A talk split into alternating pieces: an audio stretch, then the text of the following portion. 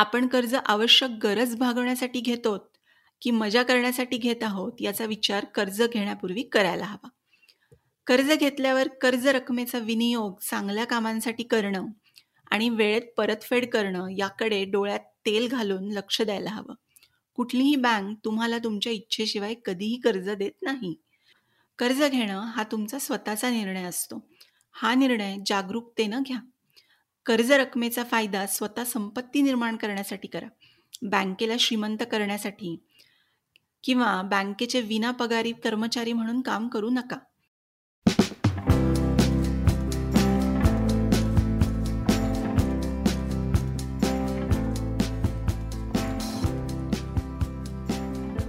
नमस्कार श्रोते हो. ग्रंथप्रेमीच्या नवीन एपिसोडमध्ये तुम्हा सर्वांचं मनापासून खूप खूप स्वागत. मी आहे तुमची होस्ट द्वितीया आणि आज मी अभिवाचन करणार आहे अर्थसाक्षर व्हा या पुस्तकामधून एका छोट्याशा प्रकरणाचं.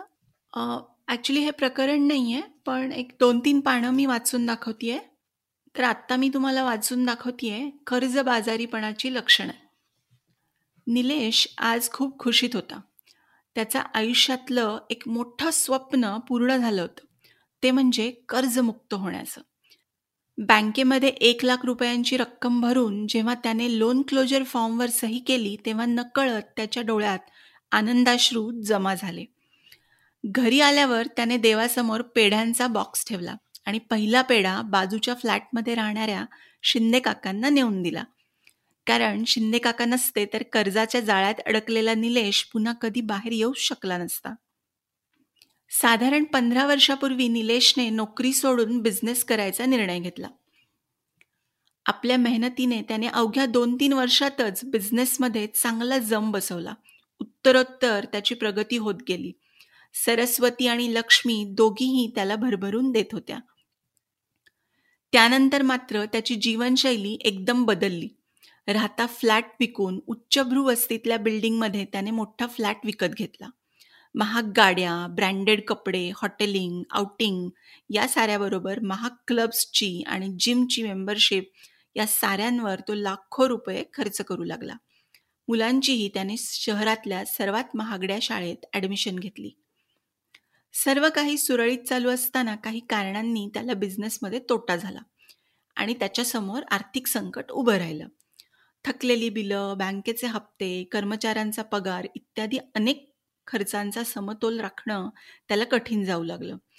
सततच्या काळजी आणि ताणामुळे त्याचं मनस्वास्थ्य बिघडलं. त्याच्या पत्नीने त्याला बिझनेस बंद करून नोकरी करण्याचा सल्ला दिला. यावरून दोघांमध्ये खडाजंगी भांडण झालं. हळूहळू दोघांमधले वाद वाढू लागले आणि एक दिवस गाडी चालवताना त्याच्या गाडीला समोरून येणाऱ्या वाहनाने धक्का दिला. निलेशची काहीही चूक नव्हती. निलेश तावा तावाने गाडीतून उतरून भांडू लागला. तेवढ्यात शिंदे काका तिथे आले. त्यांनी दुरूनच निलेशला ओळखलं. परिस्थितीचं गांभीर्य लक्षात घेऊन त्यांनी मध्यस्थी केली. त्या मुलांच्या हातापाया पडून त्यांनी कसंबसं भांडण मिटवलं. शिंदे काका त्याला लहानपणापासून ओळखत होते. हुशार कर्तबगार निलेशची अशी अवस्था पाहून त्यांना वाईट वाटलं. त्यांनी निलेशला आपल्या घरी नेलं. त्यानंतर निलेशने आपली सर्व परिस्थिती काकांना सांगितली. काकांना खूप वाईट वाटलं. काकांच्या तोंडून कर्जबाजारी हा शब्द ऐकून निलेशला धक्का बसला. त्याला त्याच्या संस्कारांची आठवण झाली आणि त्याने लवकरात लवकर कर्जमुक्त होण्याचा निश्चय केला. पुढे निलेशने सर्वात आधी महागड्या जिम आणि क्लबची मेंबरशिप रद्द केली. शिंदे काकांच्या सल्ल्याने आपला आलिशान फ्लॅट विकून ऑफिस आणि मुलांची शाळा याचा विचार करून कमी भाडे असणारा फ्लॅट भाड्याने घेतला. त्यामुळे त्याचा वेळ आणि पेट्रोलचा खर्च वाचला. मोठी कार विकून त्या जागी दुसरी कमी किमतीची कार विकत घेतली. या साऱ्यांमध्ये त्याला त्याच्या कुटुंबानेही चांगली साथ दिली. पूर्वीपेक्षा दुप्पट मेहनत करून आपला व्यवसाय पुन्हा उभा केला. पण यावेळी तो सावध होता. त्याला आर्थिक नियोजनाचं महत्त्व पूर्णपणे पटलेलं होतं. त्याने शिंदे काकांचा सल्ला घेऊन योग्य आर्थिक नियोजन केलं. यामध्ये सर्वात आधी कर्जफेड कशी करायची याचं नियोजन केलं आणि मग त्याने आपलं गेलेलं सर्व वैभव परत मिळवलं. भारतीय संस्कृतीमध्ये कर्ज या गोष्टीकडे नेहमी नकारात्मक दृष्टीने बघितलं जातं. आपला समाज कमावलेल्या पैशातून बचत करून सुखसमाधानाने राहणारा बचतीला महत्त्व देणारा आणि शक्यतो कर्जापासून दूर राहणारा आहे. गेल्या काही वर्षात मुक्त अर्थव्यवस्थेच्या फायद्यांबरोबरच चंगळवादी जीवनशैलीची पाळमुळं रुजून गरजा वाढल्या.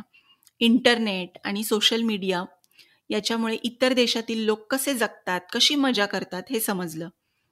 आपण पण तसेच वागायला हवे म्हणून एक प्रकारे आपल्या संस्कृतीत रुजलेली साधी राहणी उच्च विचारसरणी हे तत्व बाजूला पडलं.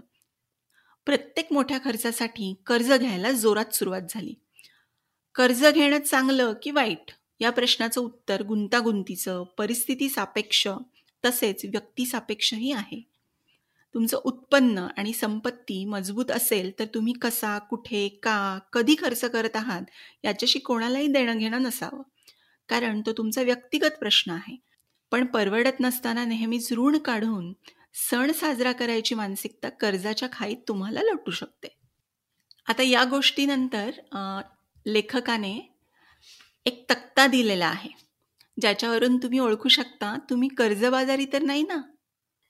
तुमचं दरमहा बरंचसं उत्पन्न कर्जाचे हप्ते फेडण्यात जात असेल तर काहीतरी गडबड आहे. एखादी व्यक्ती कर्जबाजारी आहे किंवा कर्जात गळ्यापर्यंत बुडाली आहे हे ओळखण्याचे काही संकेत आहेत ते पुढील प्रमाणे कर्जबाजारी व्यक्तीला महिन्याचे उत्पन्न अजिबात पुरत नाही. कुठलीही बचत करता येणं शक्य नसतं.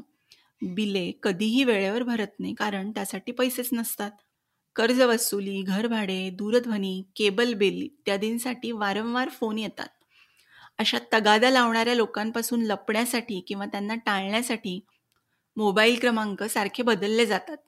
नेहमी जवळच्या नातेवाईकांची किंवा मित्रमंडळींची आर्थिक मदत घ्यावी लागते. सततच्या मागणीमुळे नातेवाईक मित्र टाळायला लागतात.